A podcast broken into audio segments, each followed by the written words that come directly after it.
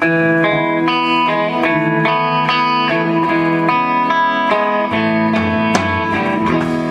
to the Modern Jewish Girl podcast. I am Jenna, lawyer by training, writer, and teacher by choice. Originally from New York, I am a proud wife and mother living in Los Angeles. Join me as we delve into the Holy Torah's teachings and apply them to our lives. I keep it short and sweet, but always deep. Welcome.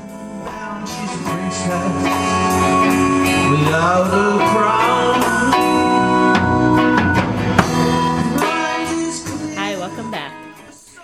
So, this week I want to start talking about Pesach because it's so crazy. Pesach will be here in about two weeks. And whenever this time of year rolls around, you can feel in the air the anxiety, the panic rise. And I don't know, maybe this is just my own perception bias because I'm extremely anxious when this time of year comes. And the truth is, I've made Pesach for five years now. So you would think, okay, I have a plan. But the truth is, is a lot goes into making Pesach every year, especially for the women. And so it's just very easy to get overwhelmed and anxious. And that's why I decided this week, let's talk about mindset going into prepping and, and getting ready for Pesach. And then I also thought it would be fun to speak about my favorite Haggadahs, new and old. So again, I'll be very honest. I find myself kind of thinking when Pesach rolls around, like, why do there need to be so many details? Why does there have to be so much preparation? Can I just like not do it all? Can I just like break out some matzah, you know, like get rid of my bread? What do I have to check all the cabinets and clean and this and that? It's just so much. It feels like such a burden. Like this is one of my Yetzer Haras. I'm being completely honest. Like I just feel like it's so much. Like I don't want to do all of these things, you know, like it's really a lot. And then so it's kind of in this negative place. And it's really a shame because the whole reason we're doing this is to connect to Hashem and to celebrate that He took us out of Egypt and made us His holy nation. And we know from previous podcasts that there's a world of connection and a world of disconnection. And when we're feeling that anxiety and that resentment toward Pesach preparation, we're not connecting to Hashem. We're, it defeats the whole purpose. So I read a beautiful piece of Torah in a new Haggadah called the Emunah Haggadah, which I'm going to speak about a little bit later. But this man, Levi Felsenthal, he learns here in Jerusalem. He has a wife and children, and he he made this beautiful Haggadah, and he really was inspired to do it based on his own wanting to strengthen his own Emunah to give it over to his family at the Seder. So he says, Pesach has many mitzvos, commandments. And he raises the question isn't it more special to do something because we want to and not because we're obligated? And the answer he gave really shifted my mindset and helped me tap more into this place of joy. So I'm hoping it'll it'll do the same for you. He said, Judaism is not a religion, it's a relationship, right? I'm sure we've all heard that. It's not a religion, it's a relationship. It's a marriage between us and Hashem. And he said, just like any long term meaningful relationship, it demands commitment. And he explains with acquaintances, you know, we all have acquaintances. There's no obligations. We see them, we say, Hi, how are you? There's no expectations. But with a spouse, I mean, imagine if you didn't speak to your spouse all day long. You expect to speak to your spouse multiple times a day. In the morning when you wake up, he says you say good morning. In the middle of the day, you call to check in, how are you doing? And at night before you go to bed, even if you're exhausted, you you say good night. You speak to each other, see how your day went, um, discuss whatever you need to discuss. And he he parallels this to the three prayers that we are meant to do each day: Shachris in the morning, Mincha in the afternoon, and Mariv at night. These are the times when we talk to Hashem. So he's saying in a marriage, also, like sometimes you need to stop and go on vacation to focus more on each other and kind of get away from everything. And he's like, this is Shabbos and Yom Tov. The Shabbos and holidays are the times we're meant to step away from day to day life and connect with Hashem and just focus on Hashem. So I thought this is such amazing parable. He's saying any serious relationship really requires commitment and consistency if it's just based on your mood, you know, like he gives the example of this couple and the husband suddenly just like leaves and doesn't say where he's going. He just goes on a trip and, and shows up a week later. Could you imagine? And but when he shows up, he he brings a gift. Okay, so the wife feels a little bit better, but then 2 days later he disappears again. And then he comes back with another gift. Do these gifts like repair the damage that he did? Not at all but he's just giving based on when he wants to give. He's not committed to the relationship. So he says, if you're commanded to do something, right? We're commanded by Hashem to prepare for Pesach in this intricate way. Then when we do it, what we're doing is part of a permanent committed relationship, a marriage. And it's not just based on our mood. And so it's actually more special and more holy than if we just do something because we're inspired to do it. So this idea really helped me in terms of looking at my Pesach cleaning this year.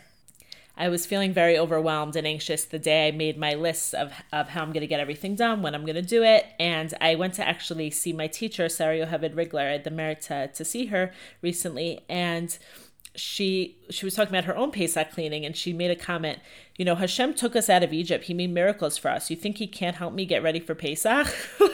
when you put it in that light, it's it's very true. So my goal is to feel calm and joyful. And I will be honest, it is not easy for me. Every day I have to really, really fight because I have a lot of anxiety and I get overwhelmed easily and I go back and forth, but it's very normal. It's normal to have a Yetzer Hara, you know, that doesn't want us to clean, doesn't want us to do mitzvos, resents the whole thing. But then we have the holy part of us that wants to do this joyfully and calmly and celebrate the birth of our nation and the fact that we're Hashem's special nation and people. So, my goal is to approach it with as much joy and calm as possible, and I'm just going to share a few very quick practical steps before we jump into the Haggadahs. I try to keep the purpose behind Pesach in mind as I go about the preparations.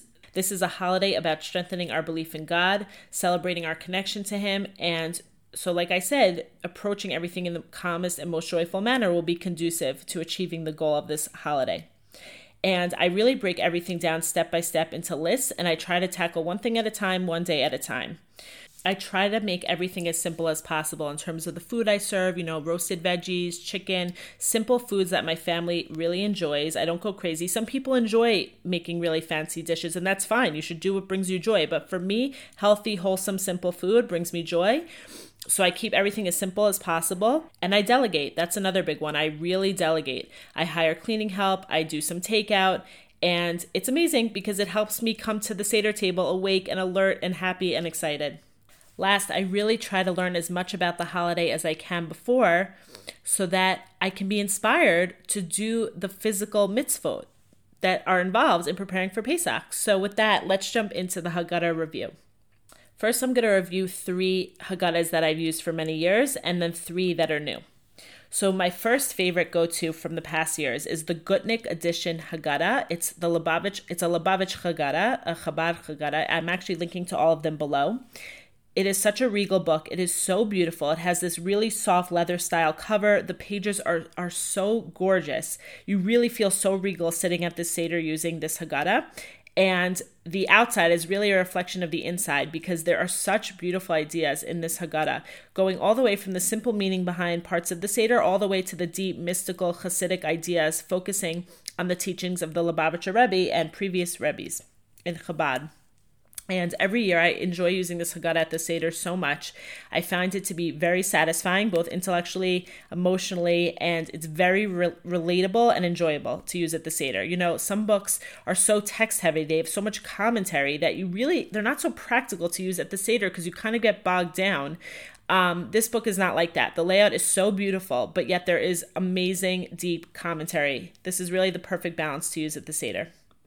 The next Haggadah that I love is From Bondage to Freedom by Rabbi Dr. Abraham J. Twersky, who recently passed away. Rabbi Twersky was a psychiatrist who specialized in substance abuse. So you might be thinking, like, I'm not a substance abuser. Like, why would this Haggadah speak to me? you know, hopefully not. And um, the answer I will give you is because we are all have our own unhealthy habits and our addictions and the things that enslave us. And that's why the focus on untangling ourselves from these things and moving to a place of transcendence and fulfillment and joy and freedom, getting out of our own personal Egypts, I find it to be such a powerful and beautiful focus in this Haggadah. He's so clear, Rabbi Twersky. He's very relatable. It's very enjoyable.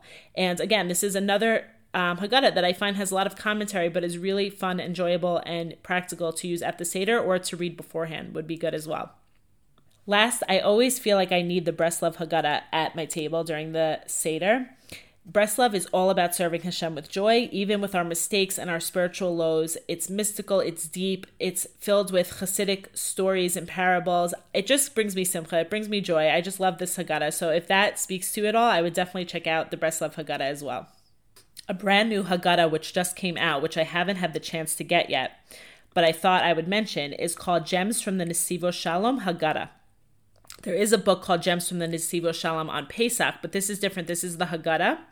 And the Nesivos Shalom was a Hasidic Rebbe from the last generation, and his Torah is so beautiful, so deep, so relevant. And I would imagine that the Haggadah, which is very focused on Emunah and faith, will be amazing. And it's really for all levels. And that's the beauty of the translation in English, that anyone can access these amazing deep teachings. This year I bought two Haggadahs for myself. One is called the Emunah Haggadah, which I mentioned earlier by Levi Felsenthal.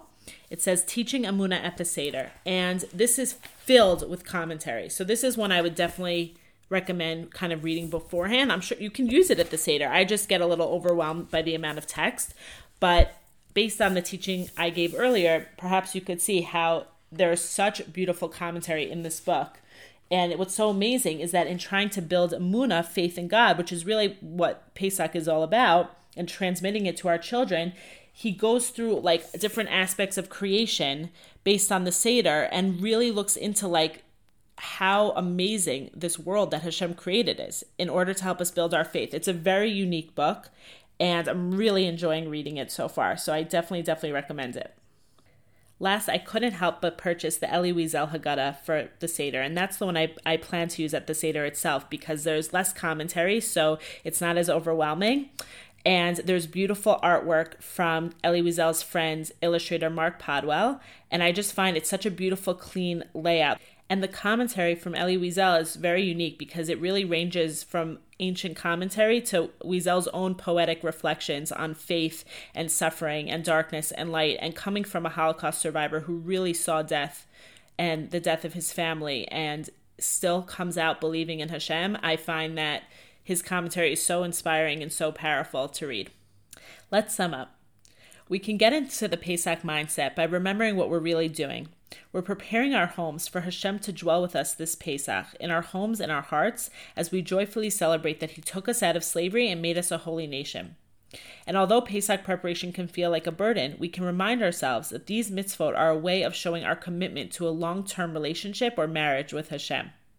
And the, the goal is to prepare with as much calm and joy as possible, which for me means staying organized with lists, taking it one day at a time, making things simple, enlisting help, and learning about the holiday to keep myself inspired.